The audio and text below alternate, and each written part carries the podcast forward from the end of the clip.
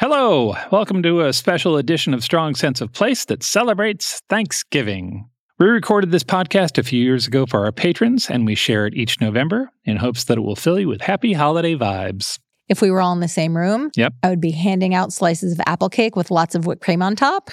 Since we can't do that, we're nurturing you with a lovely story instead. And so here's home for the holidays.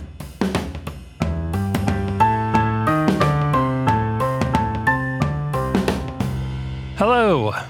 Today we're getting curious about the intersection of pumpkin pie and strained family relationships. That is a terrible way to describe my favorite holiday, Dave. Thanksgiving is the best. Thanksgiving is a lovely holiday. It's a day devoted to eating Yep. and relaxing. And gratitude. Right. And gratitude. Right. Definitely gratitude. I like gratitude. but eating yeah, and relaxing yeah. And also gratitude. And also gratitude. And it's hard to go wrong with those things. And every year, Yep. we watch the movie Home for the Holidays, We do. which, in my humble opinion, is the definitive Thanksgiving movie. Agree. I mean, what what even competes with that? Really? I don't know. Are there other Thanksgiving movies? Yeah. Well, what about um? Oh, Planes, Trains, and Automobiles is also a Thanksgiving movie. Yeah. That's also a very good film. What about uh, Dan in real life? Is that a Thanksgiving movie? It's not, but it feels like it is. It just feels like it is. Yes. Yeah. Anyway, back to Home for the Holidays. All right. Let's talk about who's in Home for the Holidays. Okay. Your girlfriend, Holly Hunter. I love Holly Hunter. She's awesome. She is particularly awesome in this movie. She has this sort of right level of I love these people and also they are mortifying to me, which I think is it's exactly where she wants to be for this, but she's also she's fantastic in everything I've seen her in. There's Robert Downey Jr. We kind of have a mid drug phase Robert Downey Jr. really playing into that. Yes, his performance has kind of an erratic energy, which is awesome. Yes. Their parents are played by Anne Bancroft and Charles Durning. who are both lovely and awesome. Yes. And then there's Dylan McDermott, who plays a love interest. And we won't say more than that in case you haven't seen it because we don't want to spoil it. Yes. And then Claire Danes plays Holly Hunter's daughter. I mean, this Claire is an Danes amazing in cast. it for yeah. Claire Danes is in it for like five minutes. She does a really nice job and she gets out of the way. And it's directed by Jodie Foster. Yeah, Amazing. which was kind of weird for me because I pictured Jodie Foster as being like you know sort of Hollywood elite, but here she comes with this story that's very down home, Main Street USA story, and it's told just impeccably. Yeah. So the story is Holly Hunter is coming home for Thanksgiving weekend. Yeah. And it is fraught with tension and family history and lots of humor, but also like you're laughing. And then the very next minute, your eyes are stinging and there's an enormous lump in your throat. Yeah, it's a rom com at its heart, but it's got it feels like it's got a little more depth than most rom coms for me. And it's based on a short story from the book Home for the Holidays and Other Calamities by Chris Radant. Yeah, Sadly, that book is out of print. yeah, you can't get it anywhere. No, I tried. Yeah, I mean, I think you can get a weird mass market paperback copy on Amazon, maybe. Hmm. The Internet Archive has a full scanned copy. I will link to that. Oh, nice. I love this story. As a thank you gift from us to all of you, we have recorded our own little audiobook, Yeah, we made a little audiobook for you. Home for the Holidays by Chris Radant.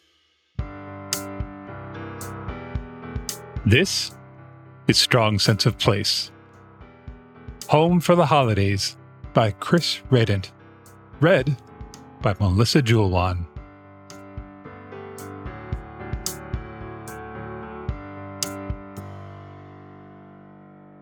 Twas the night before leaving for Pittsburgh, and my mom called to inform me that it was very cold there. I hid my shock well, though I lived in Boston and it was the end of November. I assured her I'd bring a coat. She said she'd called four times before and hung up when she heard that answering machine pick up.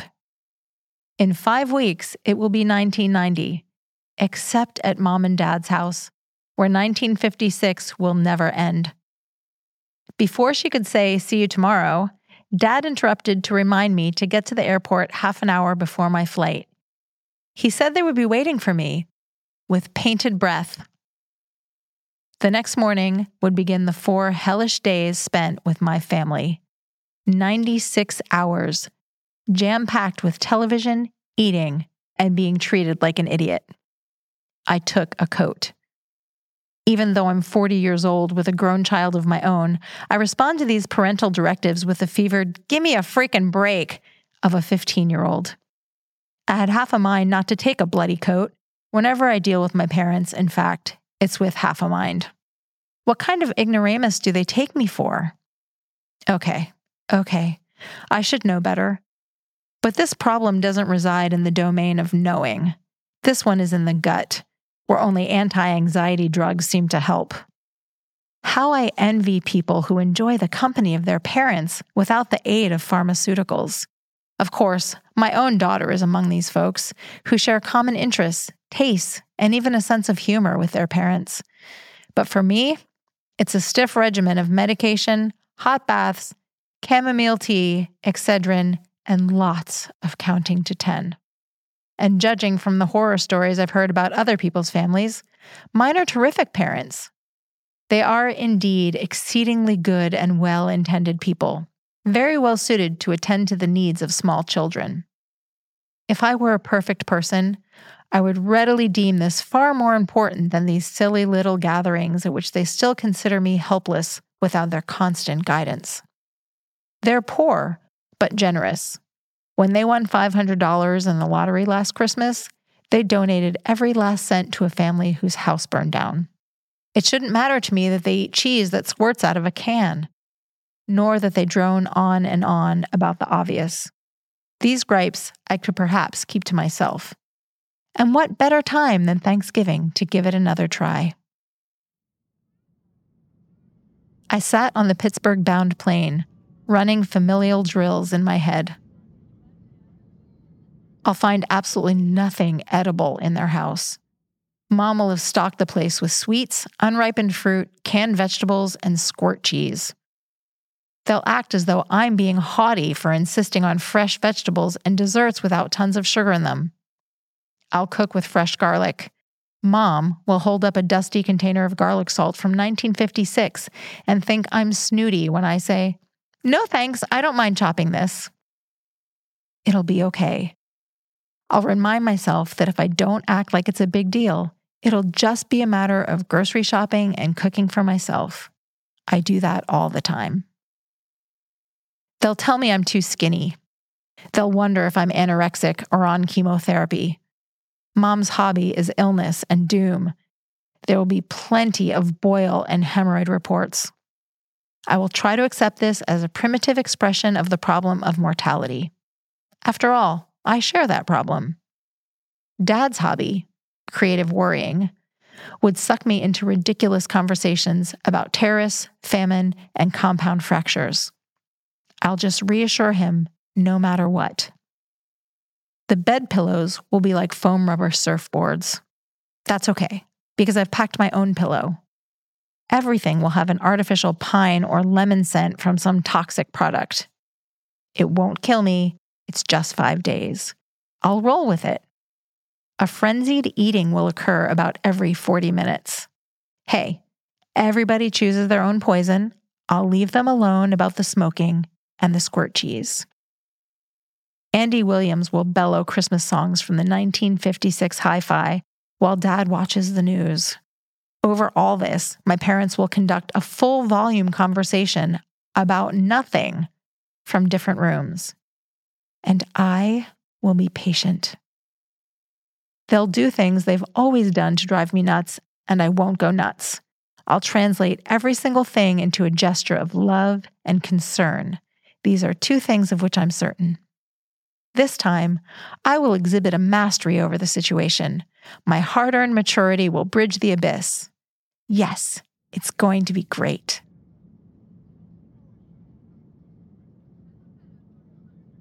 An awful panic overtook me at 22,000 feet. I should have never started down memory lane, for many more landmines awaited me than just the aforementioned. Once this list making began, I couldn't stop, and my resolve to handle this mounting litany of predictable torments began to shimmy but good. Dad, a retired airplane mechanic, will take another crack at offering me advice about my business, which is writing. Mind you, he's the guy with painted breath. They'll want to know if I'm any closer to being married and thereby resembling the picture they'd hoped I'd grow into. Mom will use her Scrabble calculator to beat me at Scrabble, and then she'll rub it in. They'll mispronounce words. Mom will take her clothes off in front of me at least once. Horrible, grueling, unnecessary tidbits will be discussed at great length. I will have to learn about at least one amputation. Long winded, bizarre theories about stupid things will rake my nerves. They won't understand why I dress this way. Mom will talk through her nose. Oh, God. We're landing.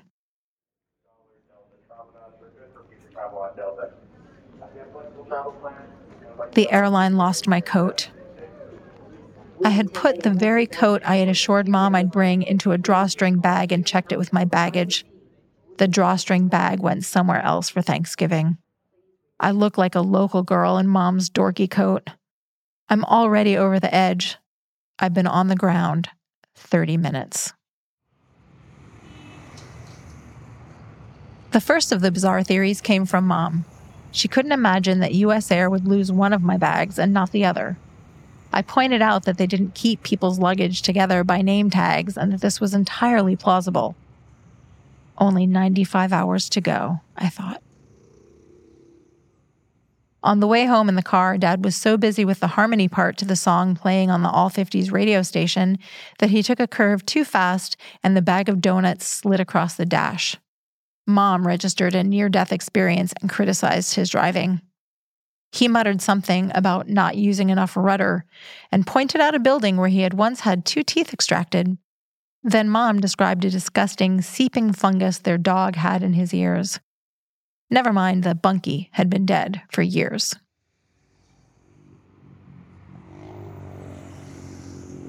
Uncle Freddie is a great guy, but he farts when he walks, Dad said. There is no way to offer repartee in the face of this verbal buckshot. I'm simply not clever enough. I must have seemed quite dull to them, staring out the window with my mouth dropped open slightly, already defeated, wearing mom's coat.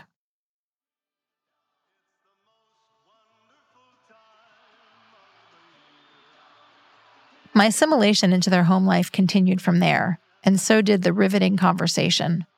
Mom actually read me a form letter from their insurance company. Dad reminded me again that all women on his side of the family had eventually developed Alzheimer's disease and were full fledged legumes before signing off. Then he played Darktown Strutter's Ball and Anchors Aweigh on the organ. Melody only. And with the aid of that foot pedal, he created the sense that the Wurlitzer was actually lunging in my direction and then recoiling, only to come for me again and again like a large, throaty cobra. This menacing effect added a hallucinogenic quality to the gathering, which didn't seem to bother anybody else. I fled to the upstairs bathroom where my suspicions were confirmed. I'd gotten a nosebleed. It's a wonder that's the only thing that had ruptured. Just as I was plotting a phony illness and an emergency escape back to Boston, a reprieve came along. NBA basketball, Channel 7. I convinced them to stop playing music and just watch the game. We snuggled right into a common interest. Mom criticized the Knicks' defense, and a chorus of ohs and yeses began to remind us of our bond. Dad grumbled that stuffing the ball was no goddamn talent. Hell, if you're 6'11, of course you can slam it in, but that's not basketball. And our traditional arguing ensued. I employed the drills I'd run on the airplane and changed the subject in a sudden burst of diplomacy. How about some Scrabble, Mom? Well, I hadn't seen her move that fast in a long time. You bet, she said, with victory already in her voice. While we played, Dad loped out into the kitchen and dished up some pecan pie with whipped cream and a Coke, sat down at the Wurlitzer, and played Roll Out the Barrel while the Tonight Show theme song blared in the background. Then he took an applauseless bow and decided to spray the carpet with lemon scented anti static stuff from an aerosol can. He sat down in a fog of that stuff and ate his pie. Mom kicked my ass at Scrabble. Within this short time, I'd resigned myself to somnambulating through the remaining visit in the name of duty and gratitude, and yes, Thanksgiving. I didn't think they would notice. We were all three dead on our feet now. The zombie family reunion. Without a reference point to the life I live when I have something to say about it, I sank into withdrawn haze and began to think more and more about snacking. I reassured myself that I could resist the squirt cheese. To be certain, though, I resorted to a tested and proven distraction old family photos. Among them, I found pictures of my paternal grandmother, my father, and both brothers posing with their respective basketball teams, and zillions of pictures from the 50s when my parents were still geniuses in my eyes. They were the ones with the answers then, no empty banter. Their vast knowledge impressed me for many years, and I was repaid with what seemed like unconditional love. I saw myself reflected in their eyes with a golden glow over me. This was the source of the idea that I was actually special, which later led me to break the rules, become opinionated, and set myself apart from others. Key features of a creative person. Those were happy times before the deafening clash of ideology, before I could be criticized for being single, when I ate whatever was squirted in front of me, and before the Globe incident. Grandpa gave me the whole world back in 1958. He had no idea that he would forever disrupt the ignorant bliss that had kept our family a unit until then. I loved that globe. I felt a certain reverence for the plastic ball, thinking I'd never been that close to the whole world before, and now it was mine. I remember my father pointing with a darning needle to a spot near the middle of North America and saying, there's Columbus, Ohio. This is where you are right now. I can't express how thrilled I was by this, because that meant that no matter where I looked on my globe, there was somebody there right now, too. I tried to picture them so I could fill my whole world up with the appropriate people in the right places right then. This led to a series of questions about other people in the world that marked the end of my parents' genius. Up to that point, Dad was an authority on aerodynamics and clouds, Mom knew the names of really fancy diseases and could spell anything. They could identify any animal and tap dance adequately around tougher questions.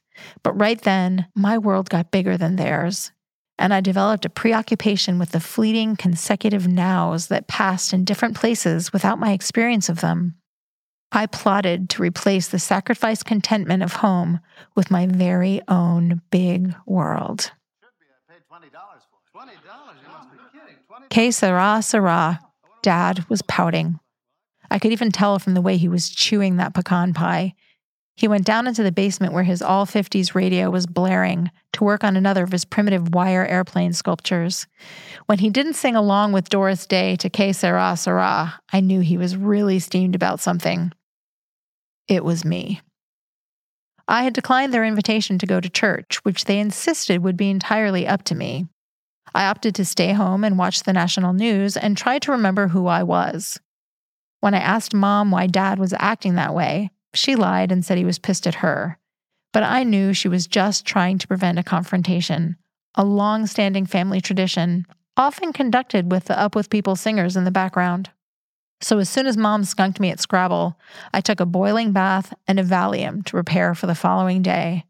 And don't you know, US Air delivered the missing bag with my coat in it just then.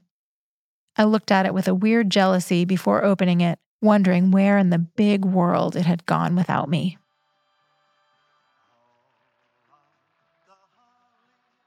Grazing began extra early on Thanksgiving morning. My brothers arrived with assorted girlfriends, wives, and children, and there were fried eggs, pancakes, croissants, fudge cookies, and sticks of butter disguised as every manner of food. Mom made us go look at the long icicles coming off the corners of the shed. The kids bounced up and down. Dad recited in flight emergency procedures. And on TV, the Johnny Mann singers sang You Gotta Have Heart as only they can. Dad repeated his complaint about Uncle Freddie repeating his stories. Mom told everyone about the oozing lesion of somebody we didn't know. The question, is Disneyland more fun than Busch Gardens? was tossed out for debate.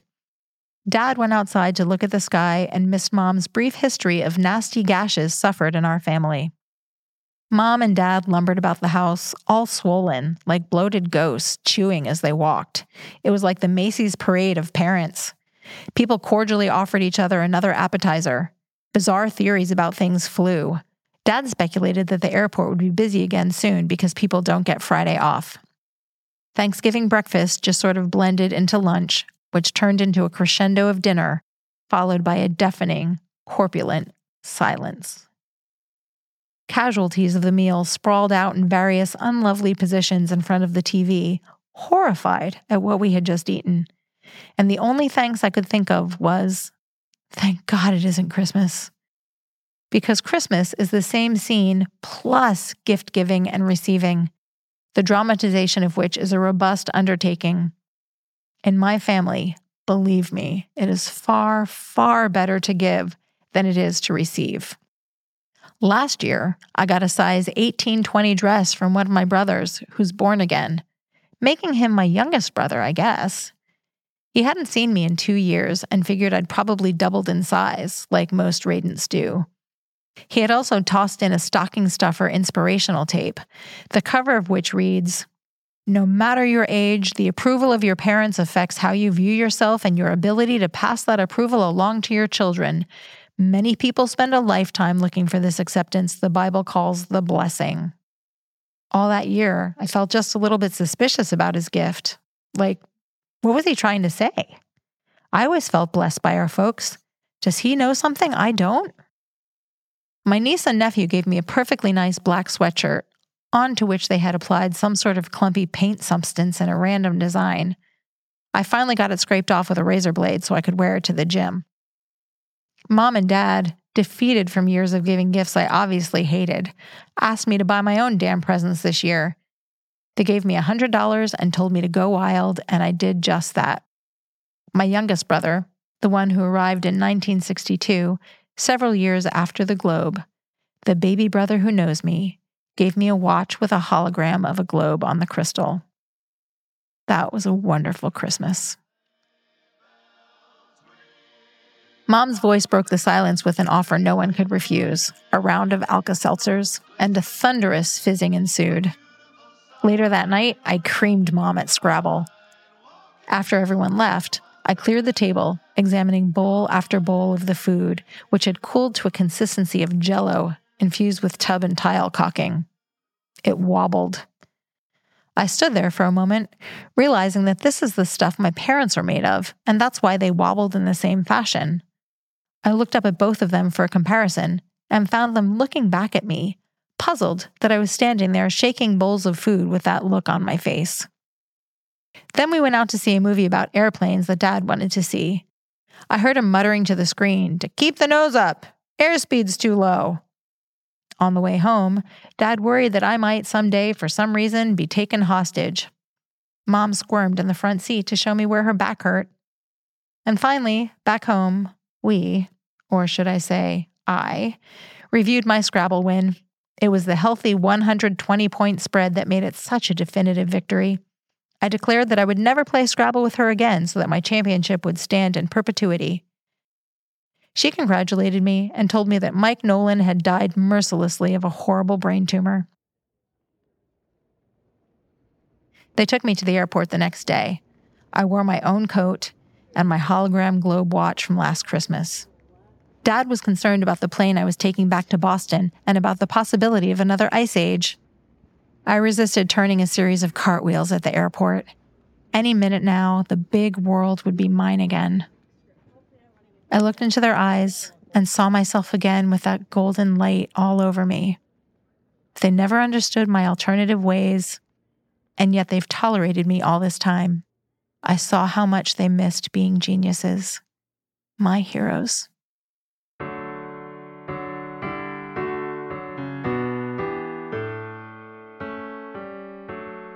Happy Thanksgiving, everyone, from our house to yours. We hope you have a truly lovely holiday season.